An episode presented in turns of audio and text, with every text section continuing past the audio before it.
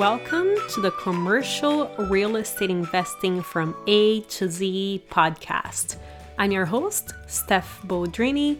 This podcast is for everyone who wants to be part of our real estate family and learn commercial real estate investing from A to Z. I'll be sharing with you tips for real estate investing while being mentored by a few people with several years of experience so that you and I can make the least amount of mistakes as possible and succeed a lot faster. My goal is to keep things very straightforward because I value your time and you are here to learn. With that, in the last episode, we learned an incredible story of how a single mother went from being on food stamps to becoming a multi millionaire real estate investor.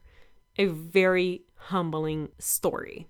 In this episode, we are interviewing Jeremy Roll. He is a passive investor and started investing in real estate and businesses in 2002 and left the corporate world in 2007 to become a full time passive cash flow investor. He is currently an investor in more than 70 opportunities across more than $1 billion worth of real estate and business assets. He is also the co founder of For Investors by Investors, a non-profit organization with the goal of networking and learning among real estate investors in a no sales pitch environment. We are breaking down this interview into two parts because there is a lot of really valuable information for anyone who is interested in doing a syndication in regards to what your potential investors will be looking for on not only you as an operator, but also on the deal. And then on the next part, we're going to learn what he likes and doesn't like about each commercial asset class. Here we go. Jeremy, thank you so much for making the time to be here with us today. Why don't we get started and learn a little bit about your story and how you got into real estate? Sure. You know, I like to call myself a full time passive cash flow investor. And the reason why I got into real estate is because I wanted to get out of the stock market. So this goes back now to 2002 where after the dot com crash, for those of you listening who remember that, I was sick and tired of the stock market for two primary reasons. One was the volatility, which I'm just a really low risk, slow and steady guy. So watching the market go up and down 30% in a year which was not for me. But more importantly, honestly, was the lack of predictability for my retirement account. So, in other words, where would my retirement account be in 10, 20, 30 years, given that it's just very hard to predict where the stock market's going at a given time? And the way that I concluded how I could find predictability was in what I call kind of lower risk passive cash flow opportunities. And ended up being that real estate was the main source that I found that was probably the best source for me. I typically invest in commercial real estate and some multifamily. As a result, I normally target about an 80 to 100% occupied, stabilized building. May or may not have any value add upside. That's kind of um, optional for me. And I truly want to go to sleep tonight, wake up tomorrow, and not much has changed because for me, I started investing in 2002 in real estate, and by 2007, the cash flow, the passive cash flow actually got me out of the corporate world. You mentioned that you got out of the stock market. Are you 100% out or do you still invest in some stocks? No, I am 100% out. I am all in on this cash flow strategy because it's completely changed my life. The last time I think I owned stocks was 2007. I kind of rotated out of stocks and bonds into cash flow between 2002 and 2007. Quite a timing to get out. That's impressive. And it's funny because I also put a pause on my real estate investing between 2005 and 2008, except for unusual opportunities because I was worried about a downturn. But I had sold everything off on the real uh, on the stock market side by 2007. Congratulations. You are a full-time passive investor. That means that you are investing in other people's deals. How do you evaluate an operator before investing with them? Great question. And you know, I want to stress the fact because you asked a good question that the operator to me is even more important than the opportunity. I would say that's number 1. Number 2 is the actual opportunity itself. And I, want to be clear too that the actual opportunity, the property you're investing in is very critical, clearly. But who you're making a bet on when you invest passively is absolutely critical. And the reason is because typically when you're investing passively in the way that I do it, I invest in what's called syndications. And what that means is that they're pooling a number of investors together, it could be several or many. investors into an LLC and we're typically buying a property. And when you do that as an investor, um, you're considered a limited partner or in, in the LLC or the actual entity you're investing in. And when you're a limited partner, you're essentially giving up control. Not only are you giving up control, but you do have a vote for certain things, but your vote is very, very, very small percentage. Essentially, you're giving up control and you don't have too much of a vote. So, who you're making a bet on is absolutely critical. And I'm going to try and keep it high level because we could we could talk about this for a long, long time. The first thing I'll say is I look for an operator who's conservative, who's looking to underpromise and overdeliver and build longer term relationships with investors. And I try to avoid operators who are aggressive with their assumptions and their projections to make the numbers look really good so that they can attract investors based on the projected returns, but that they may or may not perform to projections. And they don't usually care as much whether they do because they'll just kind of go on and find new investors if they have to, right? Because they're not thinking long term as far as investor mindset.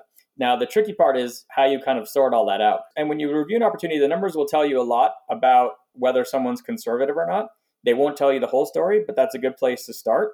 And then from there, I'm just very detailed myself. So I ask a lot of questions. It's very common for me to ask 150 to 250 questions about an opportunity. Some of those questions are going to be purposely designed and asked. I don't necessarily care about what the answer is, it's more how they answer it and reading between the lines. If someone's answering me in certain ways and saying, well, we believe this property is going to do X and Y, but we we use this assumption, which is much more conservative because we want to make sure we were conservative for investors. We think it's going to overperform, but we want to set the right expectations, right? That type of an answer to me is very valuable. It tells me their mindset. If I ask the question, why did you assume that rents were going to go up on average 5% per year for the next 10 years? And they say, well, rents are actually going up really strongly in this area. It's been booming, and we just don't see that stopping. Okay. wow. Me, not only is that not really, in my opinion, realistic, but it's also setting expectations that are probably too high for investors, the numbers are going to look great. But that also tells you a lot about the personality you're dealing with. And in the end of the day, what you're trying to do is assess who you're making a bet on, how thorough have they been in analyzing the property. That's just one example of how you do it. I would tell people that I do background checks every time on all of the key managers and the opportunity. I don't usually invest with someone unless I met them in person at least once. And that's because I am a very firm believer in doing a gut check after doing all your due diligence. Are you 100% sure you want to invest with someone, or is there this 5% question mark? You don't even know why, but your gut's telling you that it's not a perfect scenario and maybe you should pass, right? That's a very important thing. And I feel like meeting in person is an important part of that process. I know it's very hard for some passive investors to do, but it's part of my formula. Another thing I could tell you too is if you look at the legal documents sometimes, which are very important, they may tell you a little bit about is this operator looking to make this a win-win type of structure for investors, whether it's preferred return, profit splits. I could tell you some examples of some rules where it's very obvious that they're not trying to make anything in favor of investors. They're kind of working at it to get them maximize the situation for themselves. When I see an operator not trying to get a balance between the investors and themselves as far as profits, that also tells me I'm just not aligned with the operator properly from a philosophical perspective. The bottom line is that who you're making a bet on is the most important thing. And I'm glad you asked the question because it's a critical thing to focus on for passive investors. And then on the numbers side of the house, is it important to you if an operator pays themselves or not, upfront or in the middle or in the end? I've heard both sides. What is your take there? I look for a balance. And so I'm a firm believer that they should get some money up front because they spent months and months trying to find a property. They've spent weeks and weeks doing due diligence on it and spent a lot of money on it themselves out of their own pocket, et cetera. So I believe in getting a nice balance, but I also believe that as an investor, I need to, it's my duty to know what the market is. As far, what I mean by market, I mean how much of an acquisition fee range is typically market rate between X and Y percent. If it's out of those bounds, I don't really think that's fair. And it's important to know what those bounds are because it's already telling you something about the operator. If you know what the bounds should be and it's out of bounds, it could be out of bounds high or low. Sometimes it's out of bounds low, meaning I don't think they're taking enough upfront fee. It could be zero or 0.5 or whatever it is. And I would recommend that they take a little more because in the end of the day, if I'm going to make a bet on someone, I want them to be incentivized. If the profit split is too in favor of investors, I get a little bit concerned. If it's not enough in favor of investors, I'm even more concerned for myself. And you got to understand too that when you're making all these assessments of the fees, in the end of the day, as an investor, the same building that you could be investing in could be structured 50 different ways in terms of fees and splits. So each different way is going to have consequences both from how motivated is the operator, but also what is your risk reward ratio? In other words, you're going to take the same risk on the same building, assuming the operator is similar across all of them, and you're going to get a different return depending on how it's structured. You want to make sure you get a fair return. And I, I don't believe in getting an outsized return where the operator isn't making enough money. I don't think that's fair. But I also don't believe in taking on less return for the same risk for myself. And that's why it's important to really understand the market rates and what investors should be getting. And I like landing in, in the middle. Are you comfortable sharing what would be a standard set of numbers that you like to see? Let's say 2% upfront and then them putting some money on the deal. Well, you would have to tell me um, how big the opportunity is, how much work they're doing. Like you'd have to give me an example because that will vary depending on whether it's a sure. $1 million acquisition, a $100 million acquisition, a $10 million acquisition, whether it's value add, stabilized, how experienced is the operator. If you can give me some more criteria, I can give you more precision. Or if you want, I can just give you high level how I think about these things. High level works, let's say value add, and someone that has done a few properties already. So what's the purchase price? Let's say three to five million dollars. So to me, like I normally invest in properties that are 10 to 25 million, which is kind of the upper end of what I call non-institutional, where you're not bidding up against large hedge funds typically, but you're getting a lot of scale and a lot of tenant diversification still. Let's say a $3 million property. 3% of a $3 million property is very different than 3% of a $100 million property, right? To me, it's on the lower side. And I believe that the lower the um, acquisition is, the more I can justify and understand a higher percentage. If I saw somewhere in the two to 3% range on a $3 million deal, I think that was reasonable. I think some people might think that's high because they're used to seeing 1 or 2% on larger deals. But I, you got to take a look at the absolute dollars that the operator is getting, in my opinion. If you do 1% on a $3 million deal and they're getting $30,000 and they've come out of pocket all these travel costs and everything else, and they're, they're actually spent more money than they're recuperating to begin with, it's already starting off on a challenging foot from the operator perspective. So that's kind of my take on the acquisition fee in that range, especially for Value where they're going to do more work. What other metrics do you want me to go through for that?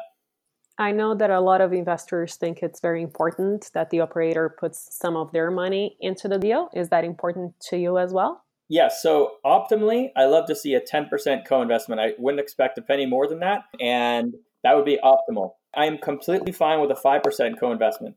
I think that where I have a personal trouble is if someone's putting in 0% co investment. Now, if someone is extremely experienced, so let me give you a real life example. I, I have investments with two of the top 40 self storage operators in the US. One of them, if I recall correctly, owns maybe 40 to 50 plus properties. Can I expect that they have enough equity between loan guarantees, other things, that they'll be able to co invest 10% in every single deal across 50 deals? I just don't think that's reasonable. And not only that, but I also think that it's probably not as necessary because with the amount of experience they have, they're going to be more attractive to investors. And I guess what I'm saying too is that typically when someone has more experience, I believe it helps to reduce risk, right?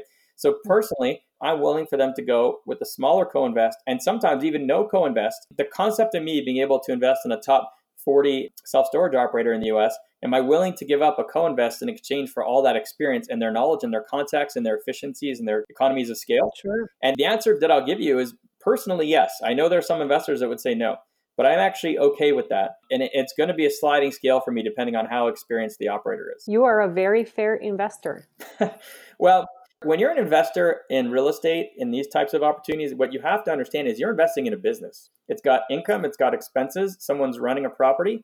And I am a big believer in the partner that you're investing with having their fair share of the profits. I'm also a big believer in making sure that I get the right risk reward ratio for myself. So that's why I always look for a balance. Now that we know how you evaluate an operator, and that's the number one priority, obviously, how do you evaluate the deal itself? That again could be a very long podcast on its own. High level, I call it trust but verify. And what I mean by that is that I'm going to put trust in this operator that they really know what they're doing. And I, I typically invest with more experienced operators, and they, they normally do have a lot of experience and know what they're doing. But I also want to verify. And what I mean by that is that let's assume that I've already agreed that the business plan looks good to me, like I'm on the same page in terms of what I'm looking for, it's meeting my criteria. Then I'm going to try to verify that they've done their homework in terms of is this the right market to invest in? Is this the right location to invest in in that market? where is this market going to be in five or 10 years? I'll ask to see what data sources and what data they've used to actually justify that this market makes sense to invest in. So that's taking a look at what they've done, verifying. But I'll also then do separate analysis myself on just to kind of collaborate or corroborate that data as far as like okay, they use this data source. That data source is only one data source. If you look at another one, it might be different, right? And they have mm-hmm. a different opinion about this area. So I'll cross check it against another data source just to see if it all kind of jives and it's similar.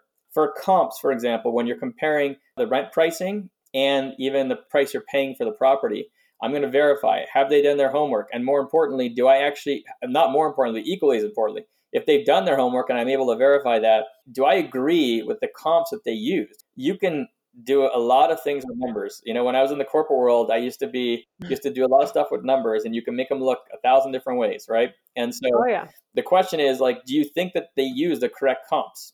And that's some of the homework you're going to have to do to make sure that you agree with the way that they've analyzed the building, and that's very, very important on the rent side and on the pricing side, even. One thing I will tell you that's an intangible that I love to do is when I'm meeting someone in person, it's typically going to be at the property. And there's two different types of meetings I can have, I call it, right? One is like someone t- meets me at the property and they tour me around the property and they show me all the, the, reasons why they want to acquire the property and all maybe the challenges and everything else and how they're going to address them. And then we go off on our ways and that's, you know, an hour or whatever it is.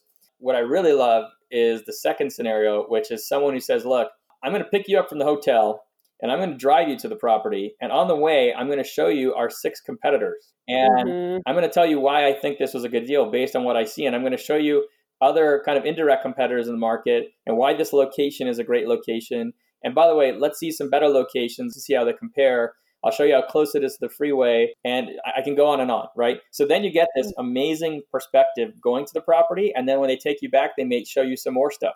And that just is a different level of detailed analysis that somebody has done on the area. Mm-hmm. It's not just about the numbers and looking at these numbers on a piece of paper that somebody gives you.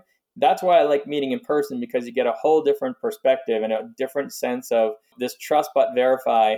How well do they really know the market? That can show up in that type of a half an hour additional time in a car. I mean, I'm just hmm. trying to keep it short here, but those are some examples, high level, of some people just for, for anyone listening to think about how to really make sure that you know you agree that you're on the same page and you've kind of used the trust but verify model we will continue this interview on the next episode and I would like to give a big shout out to our latest reviewer, Luis Juan Siul. Thank you Thank you so much for creating this podcast. I have been devouring your content. I'm a very small investor that only has invested in duplexes and single family homes. Commercial property investing is, something that's always intrigued me, and by amazing luck, your podcast came into my life.